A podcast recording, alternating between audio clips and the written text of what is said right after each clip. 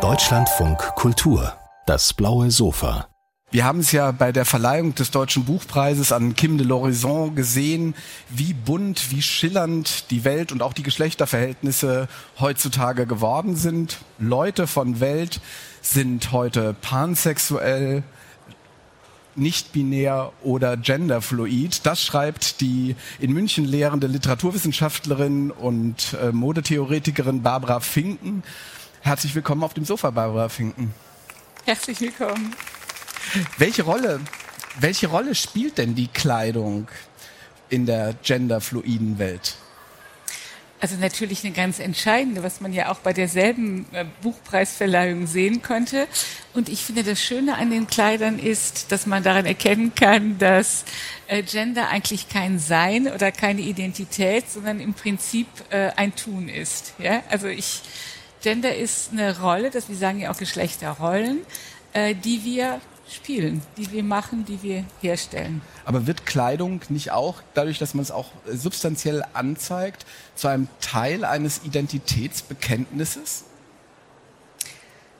So kann die genutzt werden, aber die Mode hat das eigentlich nie getan. Also so sind die Verbote immer gewesen. Ja? Also die Verbote gehen ja seit dem Alten Testament darauf, dass ein Mann keine Frauenkleider, eine Frau sich des männlichen Waffenapparates, also sich nicht als Mann anziehen darf. Das heißt, die Travestiere, das Crossdressing, das heißt, das Anziehen des anderen Geschlechtes war immer verboten und verpönt. Und das letzte Mal, dass das noch tatsächlich als Gesetz oder als Verordnung durchgesetzt wurde, war ja unter Napoleon, als es den Frauen verboten war, Hosen zu tragen. Und das Gesetz ist in Frankreich jetzt auch nicht aufgehoben worden, weil man hat gesagt, das beobachtet sowieso keiner mehr und das ist völlig out und das ist sowieso nie als Gesetz durchgesetzt worden. Aber die Gefahr gab es heutzutage weniger, aber damals war das schon eine echte Gefahr. Also einer der Argumente gegen die arme Jeanne d'Arc, die vermutlich sowieso hätte verbrannt werden sollen, aber egal. Eines der Argumente, warum die als Hexe verbrannt worden ist, war, dass sie Männerkleider anzieht. Und das war eines der Hauptanklagepunkte zum Beispiel gegen Jeanne d'Arc.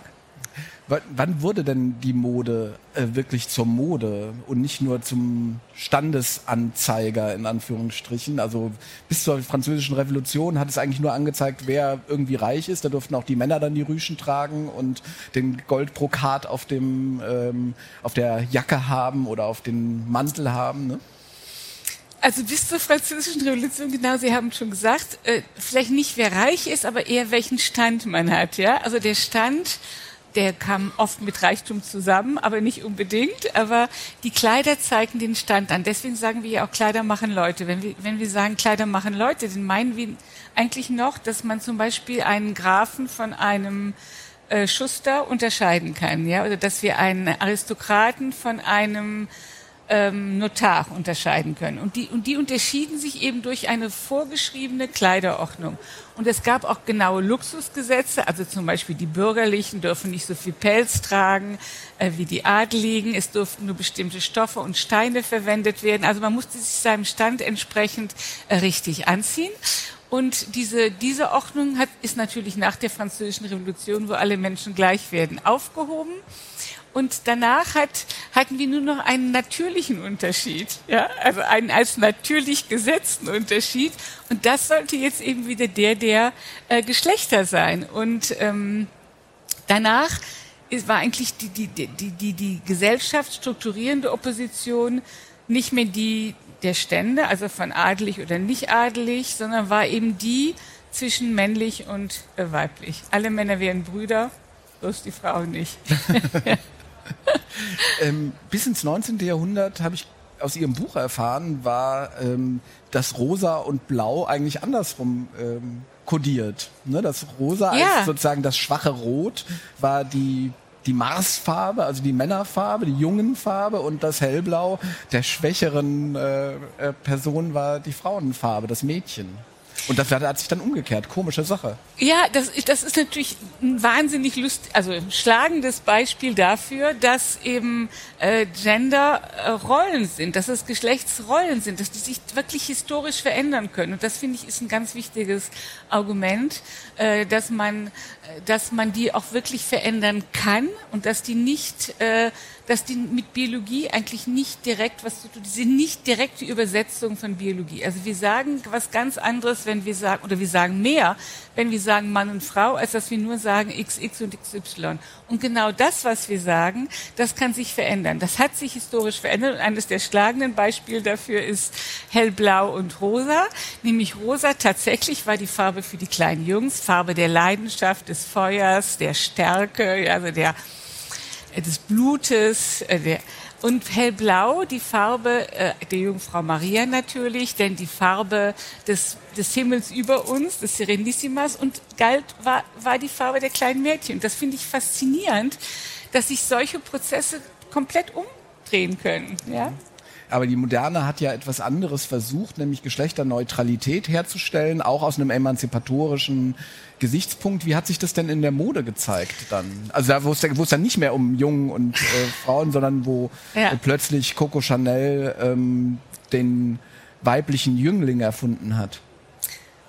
Ja, also der Modetypus der Moderne ist der Garçon, oder im Deutschen sagen wir dazu auch Bubikopf, sagen wir ja. Und der entsteht. Ich glaube nicht, dass es sich da um Neutralität handelt. Und man kann auch sagen, ich habe versucht, dagegen zu argumentieren, dass wir hier in Richtung Neutralität gehen. Es geht in dieser Mode, in der die Frauen sich die Männerkleider aneignen, darum, das Stigma des Modischen oder das Stigma des Weiblichen abzulegen. Ja, weil also mit der Französischen Revolution haben wir sozusagen ein neutrales, unmarkiertes Geschlecht, die männlichen Brüder. Und wir haben die Frauen als modisch, eitel, also als diese Form eigentlich von Geschlecht gebrandmarkt. Und die Mode der Moderne will dieses Stigma ablegen und zieht sich dadurch wie die Jungs an. Das geht bis Comme des Garçons. Ja, also das ist eigentlich so. Und dieser Prozess, dass sich die Frauen die Männerkleider aneignen, das hat Chanel auch mal wunderbar gesagt, die hat mein ganzes Leben lang nichts getan, als die Männerkleider in Frauenkleider zu übersetzen. Ja, dieser Prozess ist eigentlich mit der Übernahme des Smokings durch Yves Saint Laurent abgeschlossen. Ja, und danach muss formal irgendwie was anderes passieren. Das heißt aber im Zentrum, also diese Aneignungsprozesse finden die ganze Zeit statt, aber im Zentrum des modischen Geschehens stehen schon die Geschlechterunterschiede. Ne? Was weiblich ist und was männlich ist in der Mode, aber oder was männlich getan wird oder was weiblich getan wird.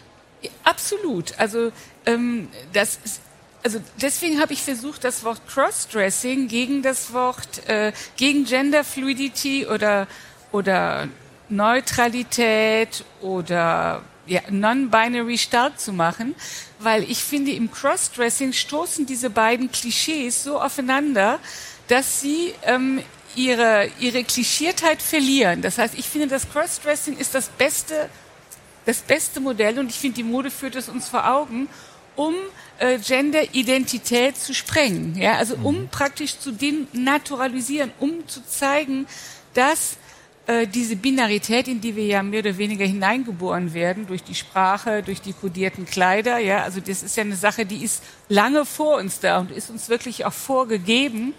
Aber dadurch, dass man die gegeneinander führt, entsteht sowas wie eine Disharmonie, ein Oszillieren, eine Unsicherheit.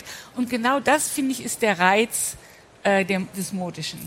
In der Mode geht es, so haben Sie im Buch geschrieben, eher um die Zersetzung von Binaritäten und nicht um die Aufhebung der Binarität. Was heißt denn das genau? Was ist denn der Unterschied zwischen der Zersetzung und der Aufhebung? Also man kann sagen, das ist Linkshegelianer versus Rechtshegelianer.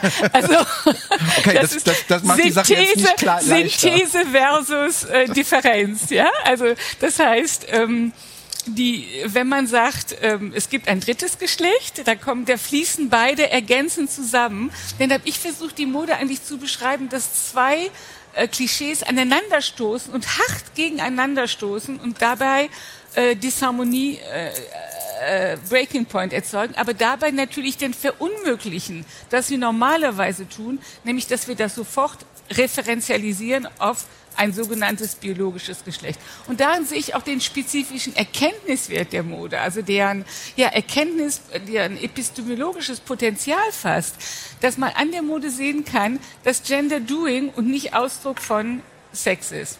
Und das ist das Wichtigste eigentlich.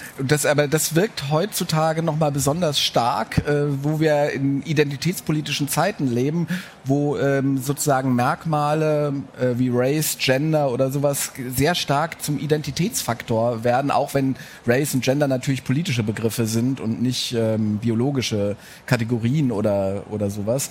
Aber da trotzdem scheint mir, wenn man die Mode so liest, wie Sie lesen, nämlich als das sozusagen das Queering, das Machen von Weiblichem auch als Mann oder das Männlichmachen von Frauen oder anderen Personen, dass das Spiel mit der Mode, das Kombinieren, das Aufeinanderstoßen zu lassen, dass das eigentlich ein Widerspruch oder zumindest ein Stachel im Fleisch der Identitätspolitik ist. Sehe ich das falsch? Also nein, das ist eigentlich der polemische Duktus dieses Buches. Das ist genau getroffen. Das ist im Prinzip ein Buch gegen Ausdruck und Identitätspolitik. Ja, also ja, auf jeden Fall. Das ist richtig beschrieben. Jean-Jacques Rousseau hat mal gesagt, das habe ich aus Ihrem Buch erfahren, Mode ist pervers, sie verkehrt die Ordnung der Klassen und Geschlechter. Ist das genau die Aufgabe von Mode?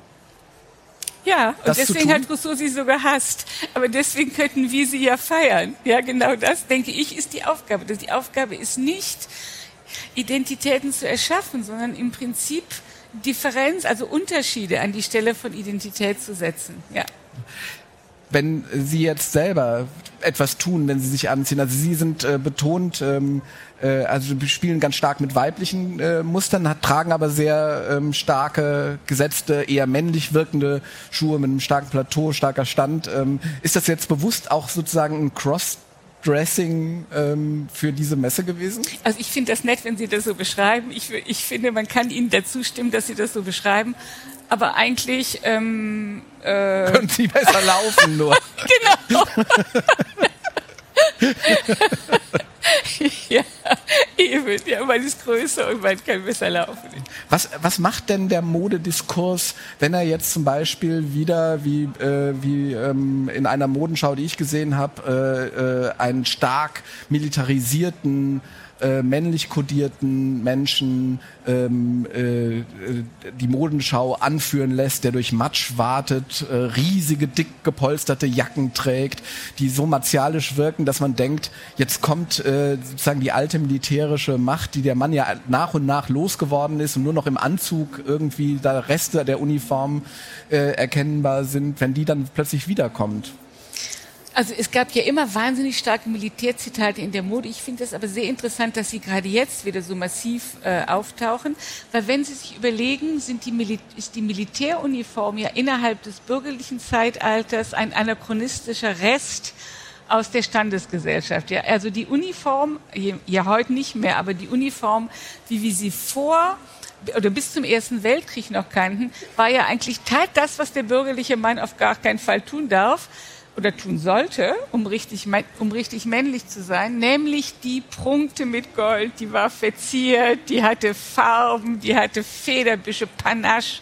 Ja, also es war der Körper, der sozusagen dem Tod geweiht ist, war ein unglaublich prächtiger Körper, ja, ein unglaublich der hat eben das Privileg ausgefahren, dass eigentlich nach der Revolution oder die Bürde, die nach der Revolution nur noch die Frauen hatten. Ja, die durften Farbe tragen, Federn tragen, sie schmücken, Gold tragen und so weiter. Und wenn das jetzt wiederkommt, also das ist die Frage, in welcher Form das wiederkommt. Wenn das praktisch als Camouflage wiederkommt, dann hat der Mann da praktisch schon seine Entsagung geleistet.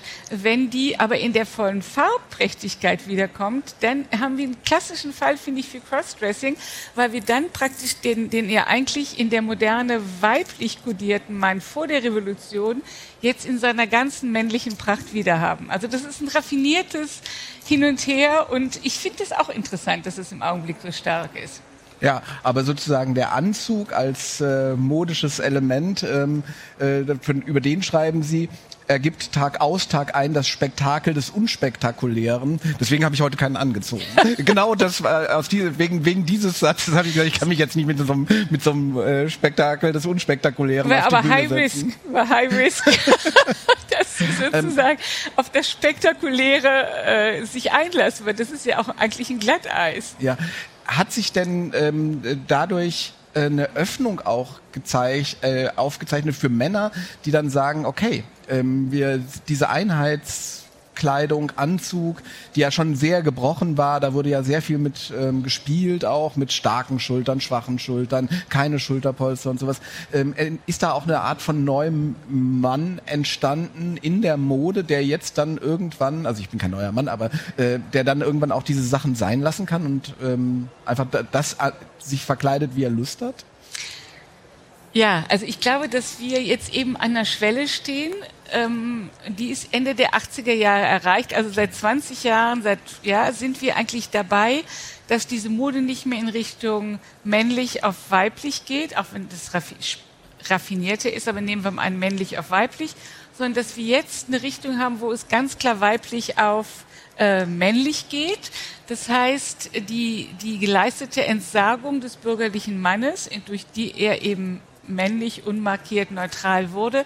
Ich glaube, da sind wir wirklich modetechnisch jedenfalls an ein Ende gekommen. Also die Männer, erstmal laufen alle zusammen, aber zweitens mal sind die Kollektionen auch so, dass eigentlich alle weiblichen Merkmale, also das heißt das Spiel zwischen Stoff und Haut, der Ausschnitt, die Frou-Frous, die Röcke, der Nagellack, die Schminke, dass all das mittlerweile eigentlich von Männern auch angeeignet worden ist. Das heißt, das Tabu, unter dem Männer neutral, also der bürgerliche Mann neutral und spektakulär sein musste, das ist, denke ich, wirklich an einem Ende. Und das ist ja auch gut so und wir können uns ja alle darüber freuen. Ja, nicht, weil wir jetzt unbedingt mehr Freiheit haben, sondern tatsächlich, weil ich finde das immer unheimlich interessant, wenn Stigmata, also das Stigma Weiblichkeit, jetzt eigentlich von den Männern angezogen wird. Ein schöner Moment. Ja, früher war es ja so, dass man aus der Umkleidekabine kam und dann den Kopf geschüttelt hat und gesagt hat, ach nee, ich fühle mich ja total verkleidet. Ihr Buch trägt den Titel, oder hat den Titel Verkleiden. Soll man jetzt aus der Umkleidekabine kommen und sagen, na endlich verkleidet? Also das ist ein bisschen polemisch, der Titel, weil ich habe das natürlich deswegen gemacht, weil Geschlechterrollen immer ein Verkleiden, also ein Ankleiden, Anlegen, Verkleiden sind. Ja, also auf jeden Fall, wenn Sie aus der Umkleidekabine kommen, also ich als Rheinländerin finde Verkleiden natürlich sowieso gut, ja, also ich bin immer dafür, aber ich finde, dass diese Vorstellung, die im Verkleiden eben sehr stark herausgebildet wird, dass Rolle ein Spielen, ein Tun, ein Machen, ein Verkleiden ist, das finde ich eigentlich ganz schön. Karneval nennt man ja hier in Hessen Fasching. Wie viel Fasching ist denn in der Fashion oder wie viel Fashion ist im Fasching? Gute Frage. Nicht gerade wenig.